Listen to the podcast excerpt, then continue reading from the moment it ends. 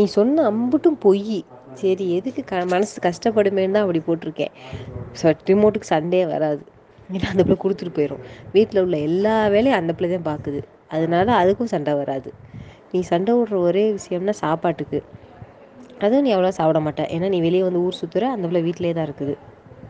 இந்த மாதிரி எல்லாத்துலேயுமே அந்த பிள்ளை தான் பெஸ்ட்டாக இருக்குது ஆனால் பேருக்கு வந்து நீ ஏதோ அக்கா போஸ்டிங் கஷ்டம். தெரியுமா? அது தெரியுமா? இது தெரியுமான்னு சீனை போட்டுக்கிட்டு இருக்க. சரி போய் தொலை.